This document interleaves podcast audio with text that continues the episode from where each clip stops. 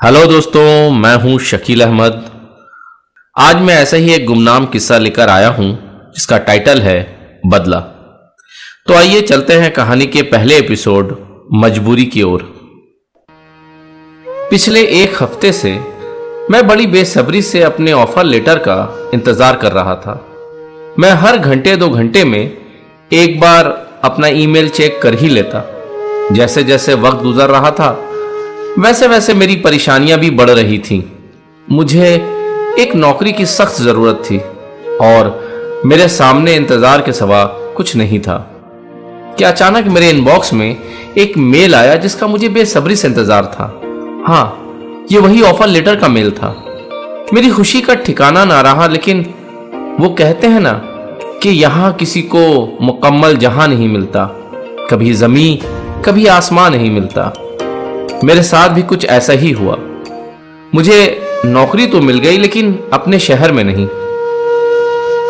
मेरा अपॉइंटमेंट शहर से 200 किलोमीटर दूर, एक गाँव भगवानपुर के लिए हुआ। मुझे ऐसा लगा जैसे मेरे एक लीटर दूध में किसी ने दो बूंद लेंबू का रस निचोड़ दिया हो। मेरी सारी खुशियाँ धरी की धरी रह गई। लेकिन मेरे पास और कोई रास्ता भी नहीं था। मुझे हर हाल में यह नौकरी चाहिए थी। मुझे अगले हफ़्ते भगवानपुर के लिए रवाना होना था। भगवानपुर के बस स्टैंड में मेरे जूनियर कोलीग्स मुझे रिसीव करने के लिए पहले से ही मौजूद थे। कंपनी ने वहाँ के एक होटल में मेरे एक हफ़्ता रहने का इंतज़ाम कर दिया था।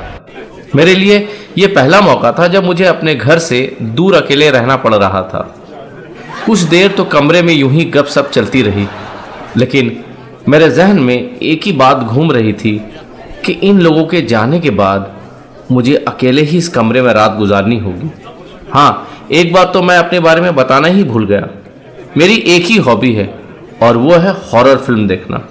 ऐसा नहीं है कि मैं बड़ा दलेर इंसान हूँ, लेकिन वो शोले वाला जय और वीरू का डायलॉग है ना, शायद खतरों से खेलने का शौक है मुझे। अजीब हाल था उस होटल का। कोई भी इंतज़ाम सही नहीं था। बड़ी मुश्किल से टीवी ऑन हुआ तो रिमोट काम नहीं कर रहा था। मैंने रिसेप्शन में फ़ोन लगाया और किसी को मेरे कमरे में भेजने के लिए कहा। कुछ देर बाद एक लड़का आया और कहा good evening sir good evening ये रिमोट काम नहीं कर रहा है। ठीक है सर एक खुनी पाल्टे दीजिए हम्म। उसके जाने के बाद मैं कमरे का मुआयना करने लगा। सबसे पहले तो मैंने खिड़की के पर्दे को हटाकर देखा कि खिड़की के उस तरफ़ क्या है। बाहर रास्ता दिख रहा था। यह और बात थी कि रास्ता बिल्कुल वीरान था। सिर्फ़ एक टिमटिमाता बल्ब था, जिसकी रोशनी में आप बाहर देख सकते थे। इस सन्नाटे में कुत्ते के भौंकने की आवाज़ से उलझन हो रही थी। मैंने खिड़की के पर्दे को किनारे कर दिया, ताकि मुझे ऐसा ना लगे कि मैं कमरे में अकेला हूँ। मैंने इतनी सारी हॉरर मूवीज़ देख रखी थी कि आज सारी की सारी फ़िल्में मेरे दिमाग में तांडव कर रही थी। कुछ न कुछ याद मेरे दिमाग में आती ही जा रही थी। और मैं अपने आप को इस वसवसे से बचाने के लिए जो कर सकता था, वो कर रहा था। मैंने सबसे पहले अपने बेड के नीचे देखा कि कोई डेड बॉडी तो नहीं है। फिर मैं धीरे से अलमारी की तरफ़ बढ़ा। मैंने फ़िल्मों में अक्सर देखा है कि डेड बॉडी अलमारी में रखा रहता है और कोई आदमी जैसे ही उस अलमारी का पल्ला खोलता है तो अचानक वो डेड बॉडी उस आदमी के ऊपर गिर जाता है। मैंने आहिस्ता से अलमारी का पल्ला खोला। हे भगवान! और मेरे मुँह से बेसाख्ता एक चीख निकल गई। देखा तो मेरे हाथों में कॉकरोच चढ़ गया था। मैंने फ़ौरन अपने हाथ को झाड़ दिया। Oh God! मैं थोड़ी देर उस कॉकरोच को देखता रहा कि वो किस ओर जा रहा है। देखा कि वो बाथरूम की ओर जा रहा था। मैं मन ही मन में सोचने लगा कि ये कॉकरोच कहीं मुझे कुछ बताने की कोशिश तो नहीं कर रहा है। मैंने धीरे से बाथरूम का दरवाज़ा खोला और आहिस्ता से अंदर की तरफ़ झांका। ये देखने के लिए कि कोई पहले से मौजूद तो नहीं है। मैंने अक्सर फ़िल्मों में देखा है कि बाथरूम में पहले से ही भूत मौजूद होता है और जैसे ही कोई बाथरूम जाए, वो उसका गला दबा देता है। पता नहीं कब मेरे दोनों हाथ मेरे गले तक पहुँच गए। मैंने डरते डरते शावर खोला कि कहीं उसमें से पानी की जगह खून तो नहीं आ रहा है। जब मुझे यकीन हो गया कि ऐसा कुछ भी नहीं है तो मैं अपने बेड पर लेटकर टीवी चैनल चेंज करने लगा। चैनल चेंज करते करते अचानक मेरे दिल की धड़कन बढ़ गई, क्योंकि उस चैनल में हॉरर मूवी आ रही थी। मैंने फ़ौरन आँख बंद करके हनुमान चालीसा पढ़ने लगा, और तब तक आँख नहीं खोली, जब तक कोई भक्ति वाला चैनल की आवाज़ नहीं सुन ली। मैंने कमरे के सारे लाइट्स ऑन कर दिए, और उस भक्ति वाले चैनल के साउंड को थोड़ी धीमी करके आँख बंद कर ली और सोने की कोशिश करने लगा। वैसे तो मुझे दो मिनट नहीं लगते सोने में, लेकिन अकेले में नींद बिल्कुल गायब हो गई थी। तीन बजे तक तो मुझे याद है कि मैं जगा हुआ था और कुछ अनहोनी होने का इंतज़ार कर रहा था। कब मेरी आँख लग गई, मुझे पता भी नहीं चला। दूसरे दिन होटल के स्टाफ के नॉक करने से मेरी आँख खुली। Good morning, sir. Good morning good morning sir नाश्ता तैयार है ठीक है थोड़ी देर में आता हूँ मैं मन ही मन में सोच रहा था कि कल रात तो मैं बच गया लेकिन आज रात क्या होगा मैंने अपनी पत्नी को फ़ोन लगाया उसने फ़ोन रिसीव करके कहा हेलो हेलो मैंने धीरे से जवाब दिया उसका पहला सवाल यही था रात ठीक से नींद आई क्योंकि वो जानती थी कि मैं अकेलेपन से कितना डरता हूँ। नहीं यार रात में तरह तरह की आवाज़ें सुनाई पड़ रही थी। तीन बजे तक तो मैं जागा हुआ था। हम्म। रोज तीन बजे तक जागने का इरादा है क्या? और वो हंस पड़ी। तुम्हें बड़ी हँसी आ रही है। एक दफ़ा मैं सब सेट कर लूँ तो तुम लोगों को भी यहीं ले आऊँगा। और पिंकी की पढ़ाई का क्या होगा? तुम्हें पिंकी के लिए स्कूल मिल जाएगा? हाँ? क्यों नहीं मिलेगा? यहाँ के बच्चे भी पढ़ते ही होंगे। अच्छा ये बताओ कि तुम्हारा आज का प्रोग्राम क्या है? प्रोग्राम प्रोग्राम तो ऐसा कुछ नहीं है। ऑफ़िस जाना है ज्वाइनिंग फॉर्मेलिटीज पूरी करनी है और फिर घर तलाश करनी है। बस, यही सब। लेकिन तुम ये सब क्यों पूछ रही हो? नहीं, कुछ नहीं। वो घर लेते वक्त थोड़ा वास्तुशास्त्र का ध्यान रखना। तुम भी ना तन्नू। यहाँ गाँव में होटल तो मिल नहीं रहा है। अब घर ढूँढने में भी वास्तुशास्त्र का कंडीशन रख दूँगा। तो पता नहीं कब मुझे घर मिलेगा। देख लो, जो मुझे समझ में आया मैंने कह दिया।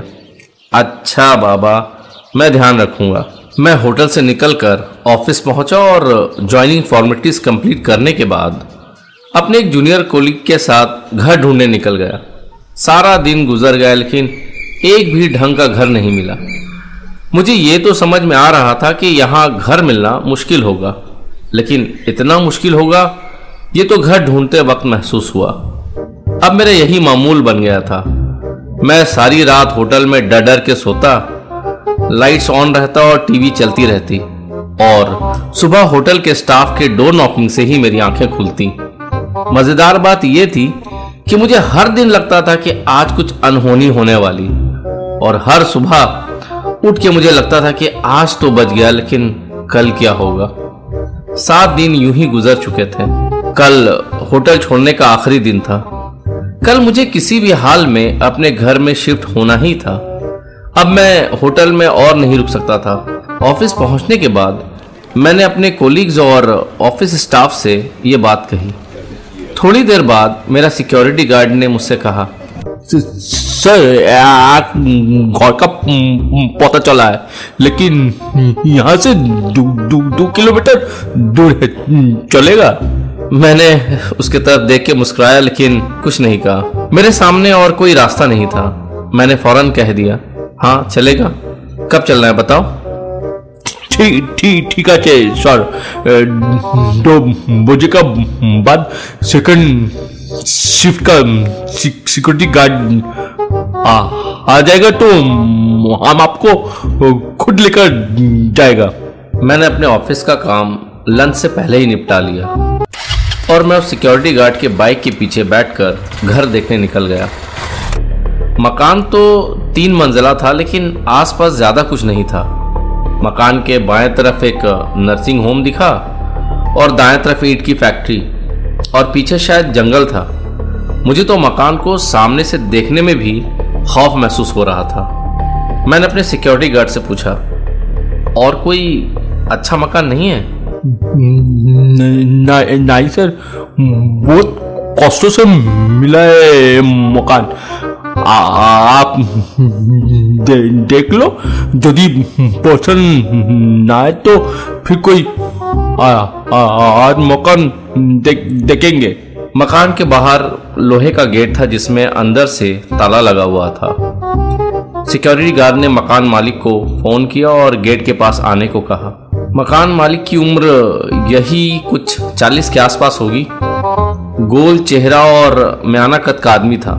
जितना गोल उसका चेहरा था, उससे ज़्यादा गोल उसका पेट दिख रहा था। मुंह में पान चिबाते चिबाते उसने मेन गेट का दरवाजा खोला और हम लोगों को अंदर आने के लिए इशारा किया কিরা দেবলাল কেমন আছিস দেখতে পাই না তোকে मकान मालिक ने पान चिबाते हुए कहा অফিস অফিসে ক- ক- কত কাজ থাকে সম- সময় কোথায় উম, উম, ভালো উম, খুব ভালো फ्लैट किसको चाहिए मकान मालिक ने मेरी तरफ़ देखते हुए कहा, जी, मुझे चाहिए। देवदूलाल बता रहा था कि आपके मकान में कमरा खाली है तो मैं मकान मालिक ने मेरी बात को काटते हुए कहा, आप अकेला रहेगा इधर, ना आपका फैमिली भी रहेगा इधर? जी, अभी तो मैं ही रहूँगा, लेकिन बहुत जल्द फैमिली लेकर आ जाऊँगा। एक मिनट हाँ हम फ्लैट सिर्फ़ फैमिली वाला को ही देता है। और हाँ हमारा कुछ नियम है, वो भी मानना पड़ेगा आपको। मेरा जी में तो आ रहा था कि उसे एक थप्पड़ जड़ दूँ और कहूँ कि अपना फ्लैट अपने पास रख, और मैं तो चला। लेकिन मेरे पास और कोई चारा नहीं था। मैंने धीरे से कहा, जी ज़रूर, आप फ्लैट तो दिखाइए। हाँ और एक बात, फ्लैट हैंडओवर लेने से पहले चार मास का एडवांस देना पड़ेगा, है मंजूर? चार महीने का? लेकिन हर जगह तो दो महीने का ही एडवांस लिया जाता है। ये हमारा नियम है। गॉड चाहिए तो बोलो, नहीं तो छेड़ दाओ ठीक है, आप फ्लैट दिखाइए। ठीक है, हमरा पीछे पीछे आओ। मैं और देवदूलाल उसके पीछे पीछे चलने लगे। लेकिन मुझे तो दूर से ही वो बिल्डिंग कम और भूत बंगला ज़्यादा दिखाई दे रहा था। तीन मंजिला बिल्डिंग थी और सारे फ्लैट्स थर्ड फ्लोर में ही खाली थे। फ्लैट खोलते ही एक अजीब सी महक मिली। शायद फ्लैट बहुत दिनों से बंद पड़ा था। बिल्कुल अजीब ढंग से इस फ्लैट को बनाया गया था। बाथरूम घर के बाहर दाएँ तरफ़ था। एक कमरे से दाखिल होकर आप दूसरे कमरे में जा सकते थे और उसके बाद रसोई घर था। मुझे बिल्डिंग और फ्लैट दोनों ही पसंद नहीं आया, लेकिन मैंने मालिक मकान के सामने कुछ नहीं कहा। मैं खिड़की से बाहर देख रहा था। बिल्डिंग के ठीक सामने खाल था और पीछे जंगल। और जिस फ्लोर में मुझे रहना था उसके सारे फ्लैट्स खाली पड़े थे मकान मालिक ने पान चिबाते हुए पूछा उम, उम, কেমন লাগলো ভালো তো मतलब अच्छा लगा तो इतनी बंगाली मैं समझ लेता हूँ अच्छा है मैंने धीरे से कहा तो ठीक है उम, आप इधर कब से आएगा मुझे थोड़ी देर के लिए लगा कि कह दूं क्या बकवास मकान है तुम्हारा पूरी दुनिया में तुम्हें यही जगह मिली थी मकान बनाने के लिए कहाँ से ये मकान लगता है मुझे तो ये मकान रामसे ब्रदर्स का कोई हॉरर फ़िल्म का सेटअप दिख रहा था। लेकिन मैं इस ऑप्शन को भी अपने हाथ में रखना चाहता था। सो so, मैंने कह दिया कि मैं देवदूलाल के हाथ से एडवांस भिजवा दूँगा। मैंने सोच रखा था कि अगर इससे बेहतर कोई फ्लैट मिल गया तो इसे कैंसिल कर दूँगा। अब मेरे पास सिर्फ़ कल का दिन बचा था होटल छोड़ने के लिए। मैंने इस बात पर पूरा ज़ोर लगा दिया कि इससे बेहतर फ्लैट ढूंढना है। लेकिन मैं अपनी कोशिश में नाकाम रहा। आखिरकार मुझे इसी फ्लैट को फाइनल करना पड़ा। मैं बड़े भारी दिल से देवदूलाल को बीस हज़ार देते हुए कहा देवदूलाल इससे बेहतर फ्लैट नहीं है क्या इस गाँव में?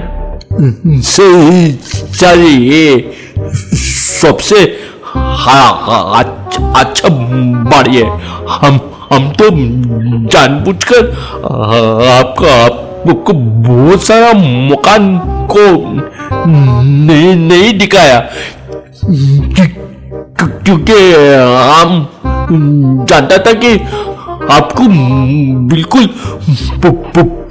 पसंद नहीं आएगा। मैं दिल ही दिल में सोच रहा था कि तू क्यों इतना लंबा लंबा सेंटेंस एक साथ बोलता है? मैंने साफ़ लफ्जों में उससे कहा, और हाँ पैसा देते वक्त एक बात कह देना मकान मालिक को। कि मेरे ऑफ़िस से वापस आने में देर हो जाएगी। तो उसके लिए किचकिच ना करें। ठीक है चल। हम्म, बोले दे वो। कुछ? नहीं, और कह देना कि मैं कल ही शिफ्ट करूँगा। दूसरे दिन मैं होटल से निकलकर सीधे अपने फ्लैट में गया। सुबह का वक्त था, लेकिन अजीब सा माहौल था। कोई भी नहीं दिख रहा था। मैंने मेन दरवाजे में आवाज़ लगाई। विक्रमजीत दा विक्रमजीत दा मकान मालिक ग्राउंड फ्लोर में ही रहता था। थोड़ी देर बाद मकान मालिक शर्ट पहनते हुए अपने कमरे से बाहर आया और मेरी तरफ़ पहुँचते हुए कहा वेलकम सुनील बाबू, हम आपका ही वेट कर रहा था। इतना समय लगा दिया आने में? मैंने तो देवदुलाल से कल ही कह दिया था कि मुझे पहुँचते पहुँचते बारह से साढ़े बारह बज जाएगा। अच्छा अच्छा। आपका सॉन्ग देवदुलाल नहीं आया? हाँ मैंने उसे कुछ सामान लाने के लिए कहा था। बाज़ार से सीधे यहीं पहुंचेगा। भालो, खूब भालो। और उसने मेरी फ्लैट की चाबी मुझे देते हुए कहा, सर, ये है फ्लैट का चाबी? कुछ दरकार होने से हमको बोल देगा, हम सब मैनेज कर देगा। उसी वक्त देवदुलाल भी पहुँच गया। उसे देखते ही मकान मालिक ने कहा किरा देवदुलाल? कोटा छिली सा तখন और फिर मेरी तरफ़ देखते ही समझ गया, मुझे कुछ पल्ले नहीं पड़ा। सर से तुम्हारा वेट कर रहा है। कहाँ था तुम इतना देर तक? देवदुलाल मुस्कुराते हुए बोला, हम तो सर सर का बाज़ार गया गया गया था। मैंने देवदुलाल के करीब आकर पूछा, क्या बात है? आज तो उसके तेवर ही बदले हुए हैं। बड़ा खुश लग रहा है। सर सर सर, का, कल, उसको इतना ढेर सारा पैसा मिला है ना, इसीलिए।